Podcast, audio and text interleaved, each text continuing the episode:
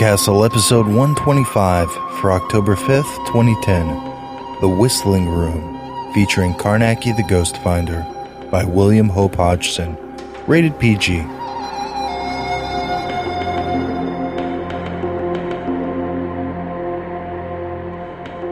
Welcome to Podcastle. I'm Ann Leckie. When William Hope Hodgson was 13, he ran away to become a sailor. He was caught and sent back home, but not long after, his parents sent him to sea with their blessing.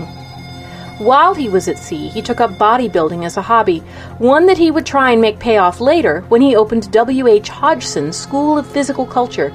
This was in the last years of the 19th century, and it was perhaps an idea before its time. He could never make his personal training gig pay off, so he gave it up in favor of writing. Yeah, that paid off about how you'd expect. But though his writing never really led to any sort of financial security, it did lead to some stories and novels that were, at the time, well received by critics, and his work influenced writers like Clark Ashton Smith and H.P. Lovecraft. He was mostly known for nautical adventures, some of them bordering into fantasy or horror, with things like wrecks trapped in the Sargasso Sea and preyed upon by strange humanoids and killer octopuses. He also wrote The Nightland, set in the far, far future when the sun has burned out and what remains of humanity shelters in the last redoubt. Outside the redoubt is darkness and horrible creatures, some of them once human. If you're looking for something to read, go over to Gutenberg and check his stuff out. Today's story, part of a month of Halloween stories here at Podcastle, is Yes by William Hope Hodgson. It's not a sea story, nor is it a story of reincarnated lovers battling the darkness at the far end of the history of humanity. It is instead one of his Carnacki stories. Thomas Carnacki is a detective whose stock in trade is supernatural cases, and a half dozen stories featuring him appeared in a couple different magazines before being published together as Carnacki the Ghost Hunter in 1913. We've selected The Whistling Room for your listening pleasure today, but the others are well worth reading. One of my favorite things about the Carnacki stories is the way the old fashioned ghost stories occasionally meet up with the way technology was changing at the turn of the last century, particularly Carnacki's electric pentacle, which involves vacuum tubes and a battery, and along with a more traditional sort of pentacle, keeps him safe from malevolent spiritual forces. Sadly, it doesn't make an appearance in the Whistling Room, but you can find Carnacki the Ghost Hunter on Project Gutenberg, and I highly recommend it. Incidentally, Hodgson, so desperate to be a sailor and author of so many nautical tales, he hated life at sea. When World War I broke out, he refused to go back to sea, and instead he signed up with the Royal Artillery. He died in the war in 1918 at the age of 40. The Whistling Room is read by Paul S. Jenkins. Check out his podcast novel, The Plitone Revisionist, at www.plitone.com or his skeptical blog, Notes from an Evil Bunny, at www.evilbunny.co.uk. The Whistling Room, featuring Carnacki, the Ghost Finder, by William Hope Hodgson. Carnacki shook a friendly fist at me as I entered, late. Then he opened the door into the dining room and ushered the four of us, Jessup, Arkwright, Taylor, and myself, in to dinner. We dined well, as usual, and, equally as usual, Carnacki was pretty silent during the meal. At the end, we took our wine and cigars to our usual positions, and Carnacki, having got himself comfortable in his big chair, began without any preliminary. I have just got back from Ireland again, he said, and I thought you chaps would be interested to hear my news. Besides, I fancy I shall see the thing clearer after I have told it all out straight. I must tell you this, though, at the beginning, up to the present moment, I have been utterly and completely stumped. I have tumbled upon one of the most peculiar cases of haunting, or devilment of some sort, that I have come against. Now listen. I have been spending the last few weeks at Iastrae Castle, about twenty miles northeast of Galway. I got a letter about a month ago from a Mr. Sid K. Tassoc, who it seemed had bought the place lately and moved in, only to find that he had bought a very peculiar piece of property. When I got there, he met me at the station, driving a jaunting car, and drove me up to the castle, which, by the way, he called a house shanty. I found that he was pigging it there with his boy brother and another American, who seemed to be half servant and half companion. It seems that all the servants had left the place, in a body, as you might say, and now they were managing among themselves, assisted by some day help. The three of them got together a scratch feed, and Tassoc told me all about the trouble whilst we were at table. It is most extraordinary, and different from anything that I have had to do with, though that buzzing case was very queer too. Tassoc began right in the middle of his story. We've got a room in this shanty, he said, which has got a most infernal whistling in it, sort of haunting it. The thing starts any time, you never know when, and it goes on until it frightens you. All the servants have gone, as you know. It's not ordinary whistling, and it isn't the wind. Wait till you hear it. We're all carrying guns, said the boy, and slapped his coat pocket. As bad as that, I said, and the older boy nodded. It may be soft, he replied, but wait till you've heard it. Sometimes I think it's some infernal thing, and the next moment I'm just as sure that someone's playing a trick on me. Why? I asked. What is to be gained? You mean, he said, that people usually have some good reason for playing tricks as elaborate as this. Well, I'll tell you. There's a lady in this province by the name of Miss Donahue, who's going to be my wife this day two months. She's more beautiful than they make them, and so far as I can see, I've just stuck my head into an Irish hornet's nest. There's about a score of hot young Irishmen been courting her these two years gone, and now that I'm come along and cut them out, they feel raw against me. Do you begin to understand the possibilities? Yes, I said. Perhaps I do in a vague sort of way. But I don't see how all this affects the room. Like this, he said. When I'd fixed it up with Miss Donahue, I looked out for a place and bought this little house shanty. Afterward, I told her, one evening during dinner, that I'd decided to tie up here and then she asked me whether I wasn't afraid of the whistling room. I told her it must have been thrown in gratis, as I'd heard nothing about it. There were some of her men friends present, and I saw a smile go round. I found out, after a bit of questioning, that several people have bought this place during the last twenty odd years, and it was always on the market again after a trial. Well, the chaps started to bait me a bit, and offered to take bets after dinner that I'd not stay six months in the place. I looked once or twice to Miss Donahue, so as to be sure I was getting the note of the talkie-talkie. But I could see that she didn't take it as a joke at all. Partly, I think, because there was a bit of a sneer in the way the men were tackling me, and partly because she really believes there is something in this yarn of the whistling room. However, after dinner, I did what I could to even things up with the others.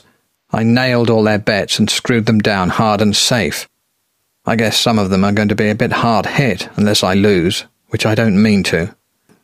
Well, there you have practically the whole yarn. Not quite, I told him.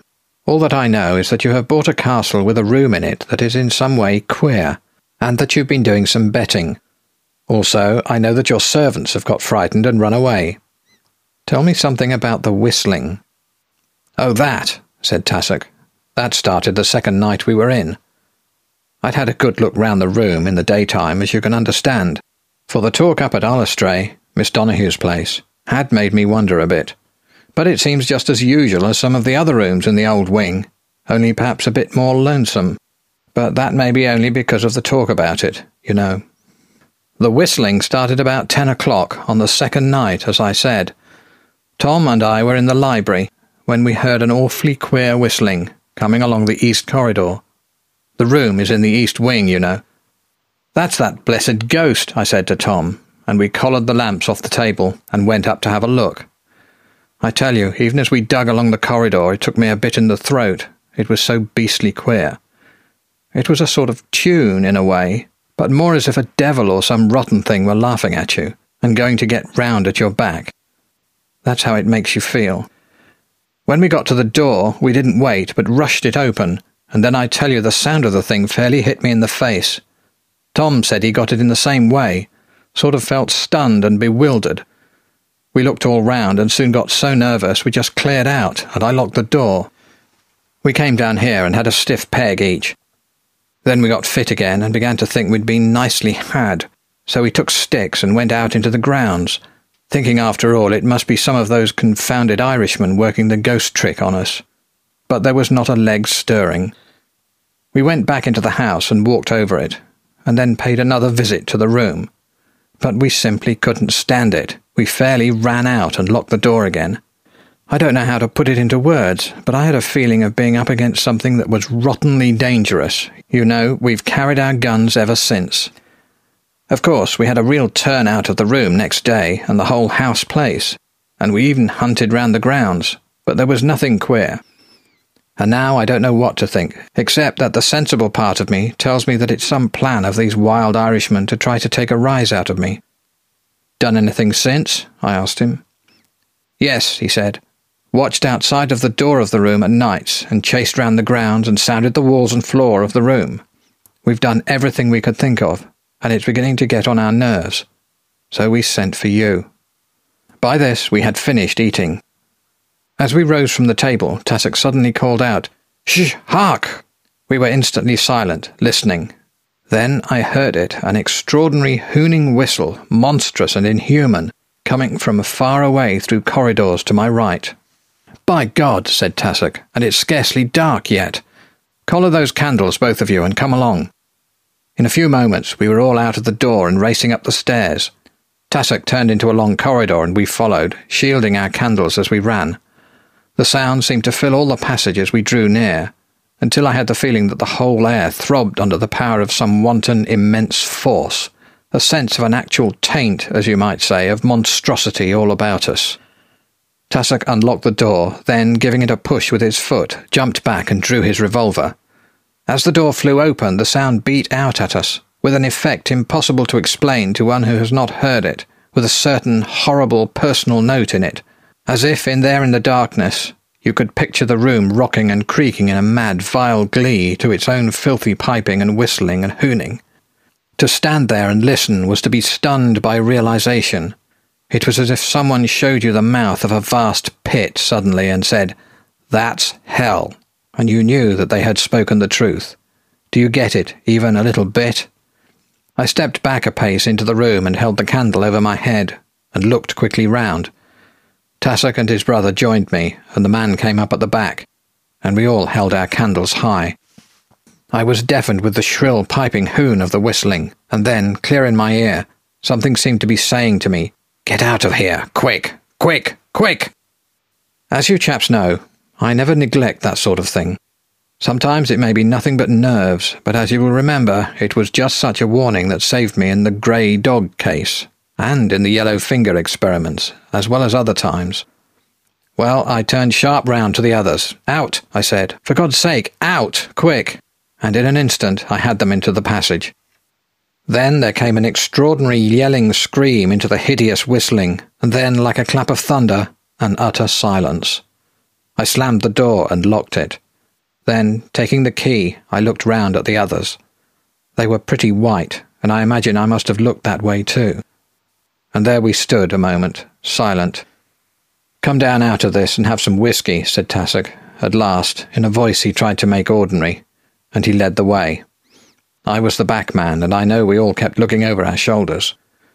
When we got downstairs, Tassoc passed the bottle round, he took a drink himself and slapped his glass down onto the table, then sat down with a thud. That's a lovely thing to have in the house with you, isn't it? he said, and directly afterward, What on earth made you hustle us all out like that, Carnacki? Something seemed to be telling me to get out quick, I said. Sounds a bit silly, superstitious, I know. But when you are meddling with this sort of thing, you've got to take notice of queer fancies and risk being laughed at. I told him then about the grey dog business, and he nodded a lot to that. Of course, I said, this may be nothing more than those would-be rivals of yours playing some funny game, but personally, though I'm going to keep an open mind, I feel that there is something beastly and dangerous about this thing. We talked for a while longer, and then Tassoc suggested billiards, which we played in a pretty half-hearted fashion, and all the time cocking an ear to the door, as you might say, for sounds. But none came, and later, after coffee, he suggested early bed, and a thorough overhaul of the room on the morrow. My bedroom was in the newer part of the castle, and the door opened into the picture gallery. At the east end of the gallery was the entrance to the corridor of the east wing. This was shut off from the gallery by two old and heavy oak doors, which looked rather odd and quaint beside the more modern doors of the various rooms. When I reached my room, I did not go to bed, but began to unpack my instrument trunk, of which I had retained the key. I intended to take one or two preliminary steps at once in my investigation of the extraordinary whistling. Presently, when the castle had settled into quietness, I slipped out of my room and across the entrance of the great corridor.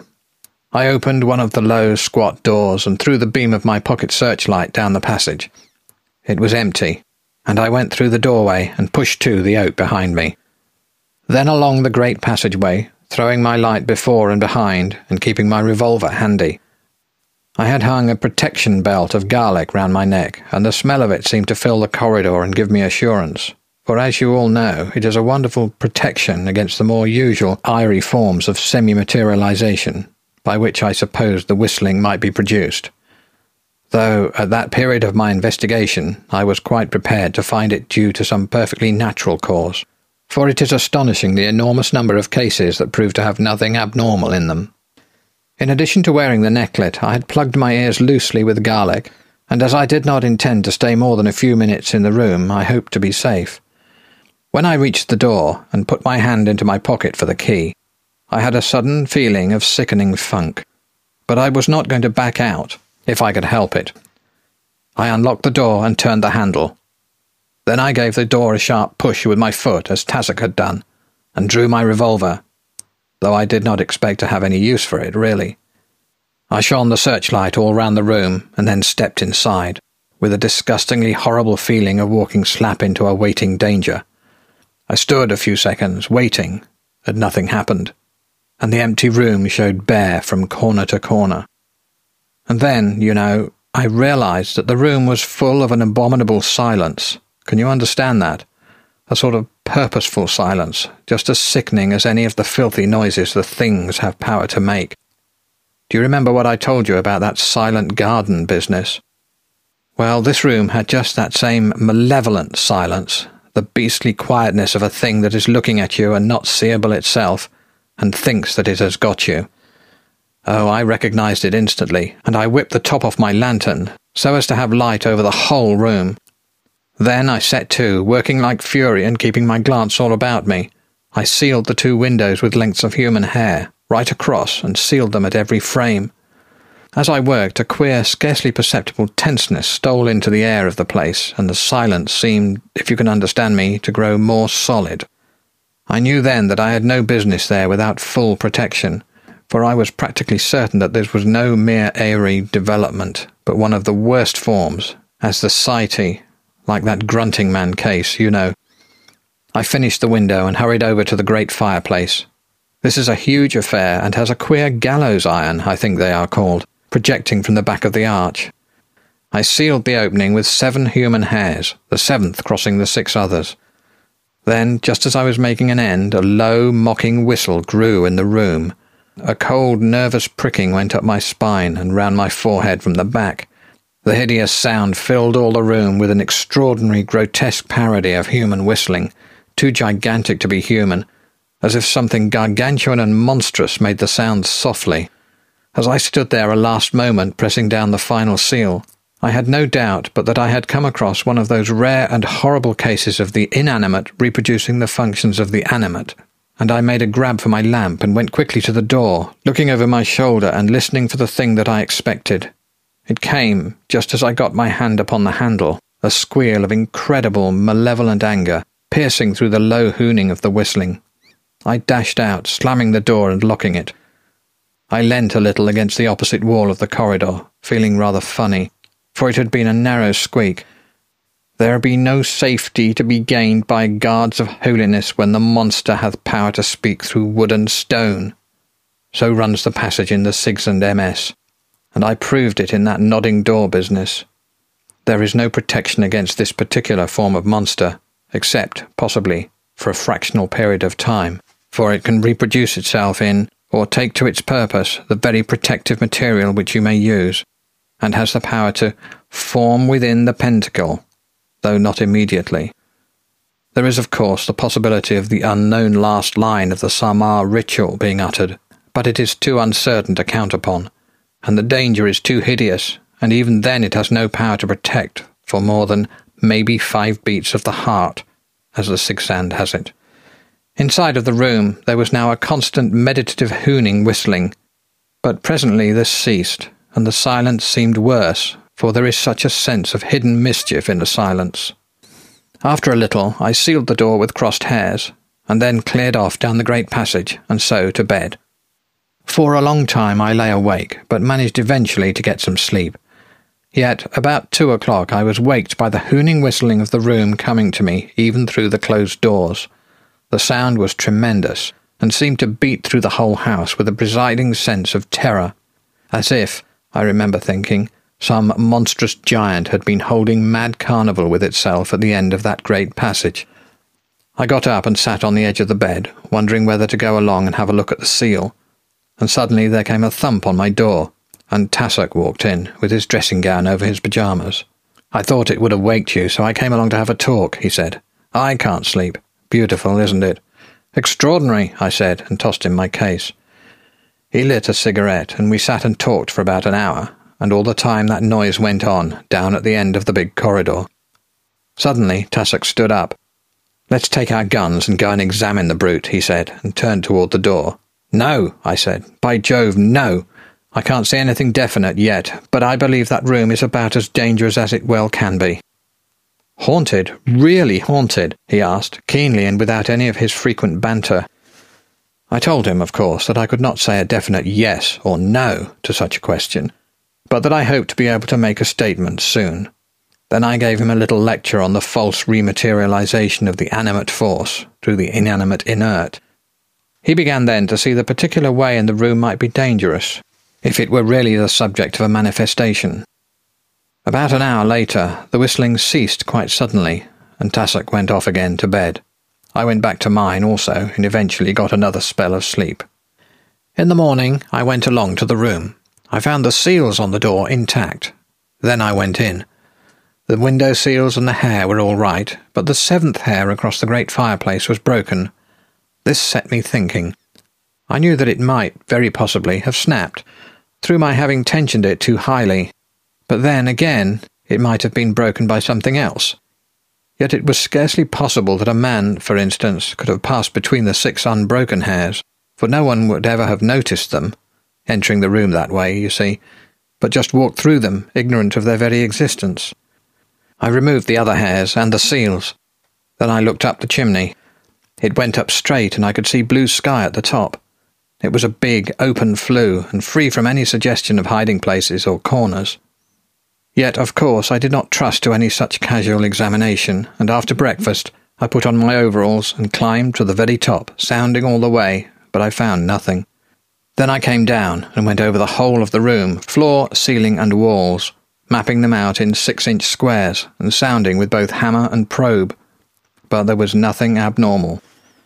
Afterward, I made a three weeks search of the whole castle in the same thorough way, but found nothing. I went even further, then, for at night, when the whistling commenced, I made a microphone test. You see, if the whistling were mechanically produced, this test would have made evident to me the working of the machinery, if there were any such concealed within the walls. It certainly was an up to date method of examination, as you must allow. Of course, I did not think that any of Tassoc's rivals had fixed up any mechanical contrivance, but I thought it just possible that there had been some such thing for producing the whistling, made away back in the years, perhaps with the intention of giving the room a reputation that would ensure its being free of inquisitive folk. You see what I mean? Well, of course, it was just possible, if this were the case, that someone knew the secret of the machinery and was utilizing the knowledge to play this devil of a prank on Tassoc. The microphone test of the walls would certainly have made this known to me, as I have said. But there was nothing of the sort in the castle, so that I had practically no doubt at all now, but that it was a genuine case of what is popularly termed haunting. All this time, every night, and sometimes most of each night, the hooning whistling of the room was intolerable. It was as if an intelligence there knew that steps were being taken against it, and piped and hooned in a sort of mad mocking contempt I tell you, it was as extraordinary as it was horrible. Time after time I went along, tiptoeing noiselessly on stockinged feet, to the sealed door, for I always kept the room sealed. I went at all hours of the night, and often the whistling inside would seem to change to a brutally malignant note, as though the half animate monster saw me plainly through the shut door. And all the time the shrieking, hooning whistling would fill the whole corridor, so that I used to feel a precious lonely chap messing about there with one of hell's mysteries. And every morning I would enter the room and examine the different hairs and seals. You see, after the first week I had stretched parallel hairs all along the walls of the room and along the ceiling but over the floor, which was of polished stone, I had set out little colourless wafers, tacky side uppermost. Each wafer was numbered, and they were arranged after a definite plan, so that I should be able to trace the exact movements of any living thing that went across the floor. You will see that no material being or creature could possibly have entered that room without leaving many signs to tell me about it. But nothing was ever disturbed, and I began to think that I should have to risk an attempt to stay the night in the room in the electric pentacle. Yet, mind you, I knew that it would be a crazy thing to do. But I was getting stumped and ready to do anything. Once, about midnight, I did break the seal on the door and have a quick look in. But I tell you, the whole room gave one mad yell and seemed to come toward me in a great belly of shadows, as if the walls had bellied in toward me. Of course, that must have been fancy Anyway, the yell was sufficient, and I slammed the door and locked it, feeling a bit weak down my spine. You know the feeling. And then, when I had got to that state of readiness for anything, I made something of a discovery. It was about one in the morning, and I was walking slowly round the castle, keeping in the soft grass. I had come under the shadow of the east front, and far above me I could hear the vile, hooning whistle of the room, up in the darkness of the unlit wing, then suddenly, a little in front of me, I heard a man's voice, speaking low, but evidently in glee.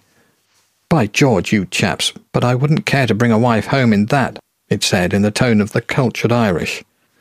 Someone started to reply, but there came a sharp exclamation, and then a rush, and I heard footsteps running in all directions. Evidently, the men had spotted me. For a few seconds I stood there, feeling an awful ass.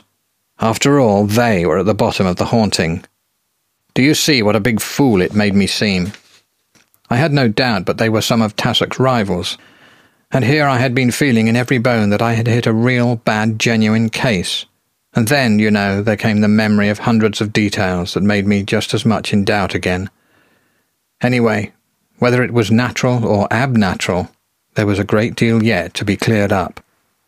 I told Tassoc next morning what I had discovered, and through the whole of every night, for five nights, we kept a close watch round the east wing, but there was never a sign of anyone prowling about, and all the time, almost from evening to dawn, that grotesque whistling would hoon incredibly far above us in the darkness. On the morning after the fifth night, I received a wire from here, which brought me home by the next boat. I explained to Tassoc that I was simply bound to come away for a few days, but told him to keep up the watch round the castle one thing I was very careful to do, and that was to make him absolutely promise never to go into the room between sunset and sunrise. I made it clear to him that we knew nothing definite yet, one way or the other, and if the room were what I had first thought it to be, it might be a lot better for him to die first than enter it after dark. When I got here and had finished my business, I thought you chaps would be interested. And also I wanted to get it all spread out clear in my mind, so I rung you up. I'm going over again tomorrow, and when I get back, I ought to have something pretty extraordinary to tell you. By the way, there is a curious thing I forgot to tell you. I tried to get a phonographic record of the whistling, but it simply produced no impression on the wax at all. That is one of the things that has made me feel queer, I can tell you. Another extraordinary thing is that the microphone will not magnify the sound, will not even transmit it, seems to take no account of it, and acts as if it were non existent. I'm absolutely and utterly stumped up to the present. I am a wee bit curious to see whether any of you dear clever heads can make daylight of it. I cannot. Not yet. He rose to his feet. Good night, all, he said, and began to usher us out abruptly, but without offence, into the night. A fortnight later, he dropped each of us a card, and you can imagine that I was not late this time. When we arrived, Carnacki took us straight into dinner, and when we had finished and all made ourselves comfortable, he began again where he had left off. Now just listen quietly, for I have got something pretty queer to tell you. I got back late at night, and I had to walk up to the castle, as I had not warned them that I was coming. It was bright moonlight, so that the walk was rather a pleasure than otherwise. When I got there, the whole place was in darkness, and I thought I would take a walk round outside to see whether Tassoc or his brother was keeping watch. But I could not find them anywhere, and concluded that they had got tired of it and gone off to bed. As I returned across the front of the east wing, I caught the hooning whistling of the room coming down strangely through the stillness of the night. It had a queer note in it, I remember, low and constant, queerly meditative. I looked up at the window, bright in the moonlight, and got a sudden thought to bring a ladder from the stable yard and try to get a look into the room through the window.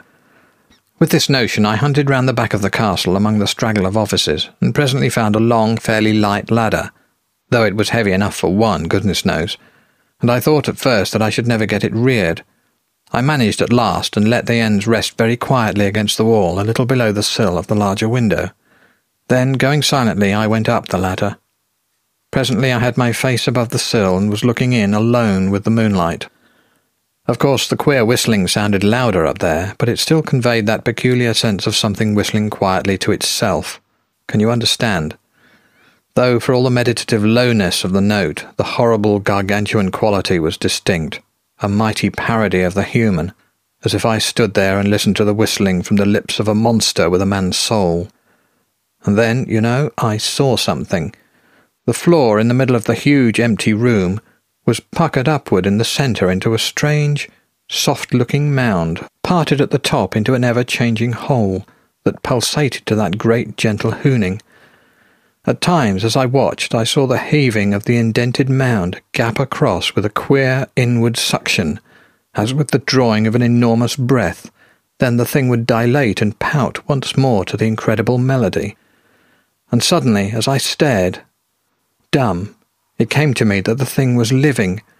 I was looking at two enormous blackened lips, blistered and brutal, there in the pale moonlight. Abruptly they bulged out to a vast pouting mound of force and sound, stiffened and swollen and hugely massive and clean cut in the moonbeams, and a great sweat lay heavy on the vast upper lip. In the same moment of time the whistling had burst into a mad screaming note that seemed to stun me, even where I stood outside of the window. And then, the following moment, I was staring blankly at the solid, undisturbed floor of the room, smooth, polished stone flooring, from wall to wall, and there was an absolute silence. You can picture me staring into the quiet room and knowing what I knew. I felt like a sick, frightened kid and wanted to slide quietly down the ladder and run away. But in that very instant, I heard Tassoc's voice calling to me from within the room for help, help. My God! But I got such an awful dazed feeling, and I had a vague, bewildered notion that after all it was the Irishman who had got him in there and were taking it out of him and then the call came again, and I burst the window and jumped in to help him. I had a confused idea that the call had come from within the shadow of the great fireplace, and I raced across to it, but there was no one there. Tassoc! I shouted, and my voice went empty sounding round the great apartment, and then, in a flash, I knew that Tassoc had never called. I whirled round, sick with fear, toward the window, and as I did so, a frightful, exultant, whistling scream burst through the room, on my left, the end wall had bellied in toward me in a pair of gargantuan lips, black and utterly monstrous, to within a yard of my face. I fumbled for a mad instant at my revolver. Not for it, but myself, for the danger was a thousand times worse than death. And then, suddenly, the unknown last line of the Saaamaaa ritual was whispered quite audibly in the room. Instantly, the thing happened that I have known once before. There came a sense as of dust falling continually and monotonously and I knew that my life hung uncertain and suspended for a flash in a brief, reeling vertigo of unseeable things. Then that ended, and I knew that I might live. My soul and body blended again, and life and power came to me. I dashed furiously at the window and hurled myself out head foremost, for I can tell you that I had stopped being afraid of death. I crashed down onto the ladder and slithered, grabbing and grabbing, and so came some way or other alive to the bottom and there I sat in the soft, wet grass, with the moonlight all around me, and far above, through the broken window of the room, there was a low whistling. That is the chief of it. I was not hurt, and I went round to the front and knocked Tassoc up. When they let me in, we had a long yarn over some good whisky, for I was shaken to pieces, and I explained things as much as I could. I told Tassoc that the room would have to come down, and every fragment of it burned in a blast furnace erected within a pentacle. He nodded. There was nothing to say. Then I went to bed. We turned a small army onto the work, and within ten days that lovely thing had gone up in smoke, and what was left was calcined and clean. It was when the workmen were stripping the panelling that I got hold of a sound notion of the beginnings of that beastly development. Over the great fireplace, after the great oak panels had been torn down, I found that there was let into the masonry a scrollwork of stone, with on it an old inscription in ancient Celtic, that here in this room was burned Dian Tiansay, jester of King Alzof, who made the Song of Foolishness upon King Ernore of the Seventh Castle. When I got the translation clear, I gave it to Tassoc. He was tremendously excited, for he knew the old tale and took me down to the library to look at an old parchment that gave the story in detail. Afterward, I found that the incident was well known about the countryside, but always regarded more as a legend than as history, and no one seemed ever to have dreamt that the old east wing of Iastrae Castle was the remains of the ancient Seventh Castle. From the old parchment, I gather that there had been a pretty dirty job done away back in the years. It seems that King Alzof and King Ernore had been enemies by birthright, as you might say truly, but that nothing more than a little raiding had occurred on either side for years until Dian Tiansay made the Song of Foolishness upon King Ernore and sang it before King Alzof. And so greatly was it appreciated that King Alzof gave the jester one of his ladies to wife. Presently all the people of the land had come to know the song, and so it came at last to King Ernore, who was so angered that he made war upon his old enemy, and took and burned him and his castle. But Dian Tiansay, the jester, he brought with him to his own place, and having torn his tongue out because of the song which he had made and sung, he imprisoned him in the room in the east wing, which was evidently used for unpleasant purposes, and the jester's wife he kept for himself, having a fancy for her prettiness. But one night Dian Tiansay's wife was not to be found, and in the morning they discovered her lying dead in her husband's arms, and he sitting, whistling the song of foolishness, for he had no longer the power to sing it. Then they roasted Dian Tiansay in the great fireplace, probably from that self-same galley iron, which I have already mentioned. And until he died, Dian Tiansay ceased not to whistle the song of foolishness, which he could no longer sing. But afterward, in that room, there was often heard at night the sound of something whistling, and there grew a power in that room, so that none dared to sleep in it. And presently, it would seem, the king went to another castle, for the whistling troubled him. There you have it all. Of course, that is only a rough rendering of the translation of the parchment, but it sounds extraordinarily quaint, don't you think so? Yes, I said, answering for the lot. But how did the thing grow to such a tremendous manifestation? One of those cases of continuity of thought producing a positive action upon the immediate surrounding material, replied Carnacki. The development must have been going forward through centuries to have produced such a monstrosity. It was a true instance of Saiitii manifestation which I can best explain by likening it to a living spiritual fungus, which involves the very structure of the ether fibre itself and of course in so doing acquires an essential control over the material substance involved in it. It is impossible to make it plainer in a few words. What broke the seventh hair? asked Taylor. But Carnacki did not know. He thought it was probably nothing but being too severely tensioned. He also explained that they found out that the men who had run away had not been up to mischief, but had come over secretly merely to hear the whistling, which indeed had suddenly become the talk of the whole countryside. One other thing, said Arkwright. Have you any idea what governs the use of the unknown last line of the Saaamaaa ritual? I know, of course, that it was used by the abhuman priests in the incantation of Rei, but what used it on your behalf, and what made it? You had better read Harzen's monograph and my addenda to it on astral and astral coordination and interference, said Carnacki. It is an extraordinary subject, and I can only say here that the human vibration may not be insulated from the astral, as is always believed to be the case in interferences by the abhuman, without immediate action being taken by those forces which govern the spinning of the outer circle. In other words, it is being proved, time after time, that there is some inscrutable protective force constantly intervening between the human soul, not the body, mind you, and the outer monstrosities, Am I clear? Yes, I think so, I replied. And you believe that the room had become the material expression of the ancient jester, that his soul, rotten with hatred, had bred into a monster, eh? I asked. Yes, said Carnacki, nodding. I think you've put my thought rather neatly. It is a queer coincidence that Miss Donoghue is supposed to be descended, so I have heard since, from the same King Ernore. It makes one think some curious thoughts, doesn't it?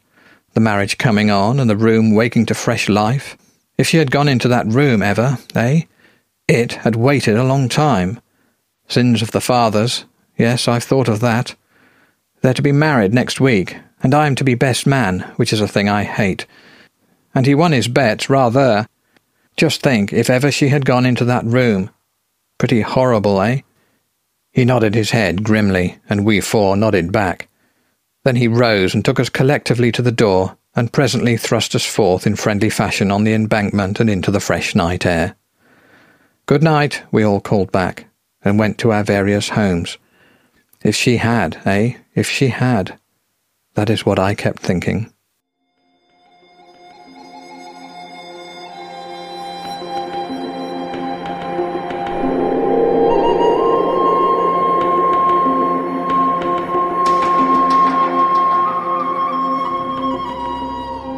And welcome back.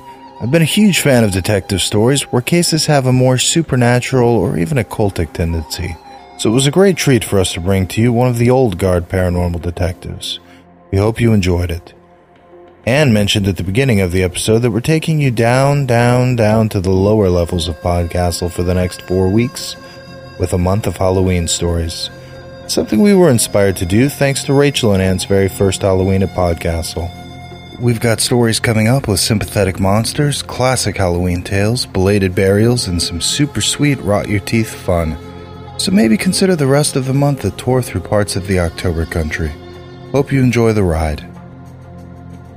And while we're on the topic of October fiction, you have registered on our forum, right?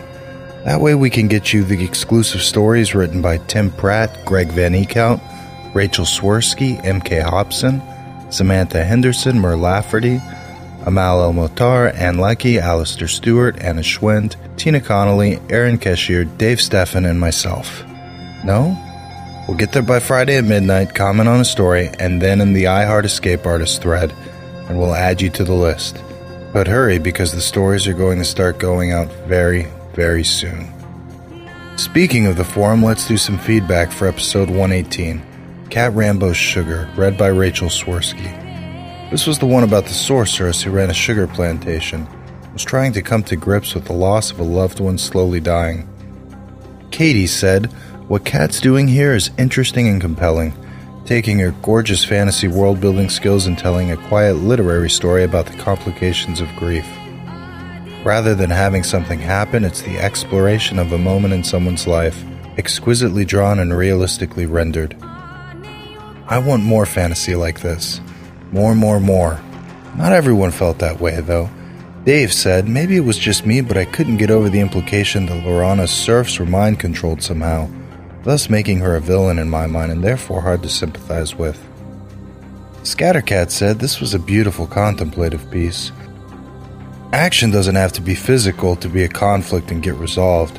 There was a big old fight that happened in this story. It just didn't happen externally. Thanks very much for those comments. If you like what we're doing, please consider visiting podcastle.org and making a donation.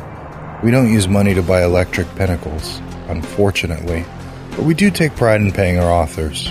Although William Hope Hodgson's checks continue to come back unopened and uncashed. That's our show for this week. Thanks for letting all of us here at Podcastle tell you another story. Be sure to come back next time when we unleash a creature of awesome proportions to rampage through the streets below. If you need some more dark fiction now, I hear pseudopods back up and running. Swing by and check them out. Until then, if you hear a horrible whistling in your house after everyone's fallen asleep, don't just cover your head with a pillow. Call, no, not the Ghostbusters, Podcastle. See you all next time. Podcastle is a production of Escape Artists Incorporated and is distributed on a Creative Commons Attribution Non Commercial No Derivatives license. Share it, but don't change it or sell it. Our theme music is by Shiva in Exile. You can find them at magnatune.com. You can discuss this episode of Podcastle or nearly anything else on our forums. Just visit forum.escapeartist.info. And if you like science fiction or horror, be sure to visit our sister podcasts, Escape Pod and Pseudopod. And if you enjoyed this episode, tell a friend, or post to your blog about it, or consider donating via the PayPal link on our site. Sir Walter Scott said, The consequences of our crimes long survive their commission, and like the ghosts of the murdered, forever haunt the steps of the malefactor.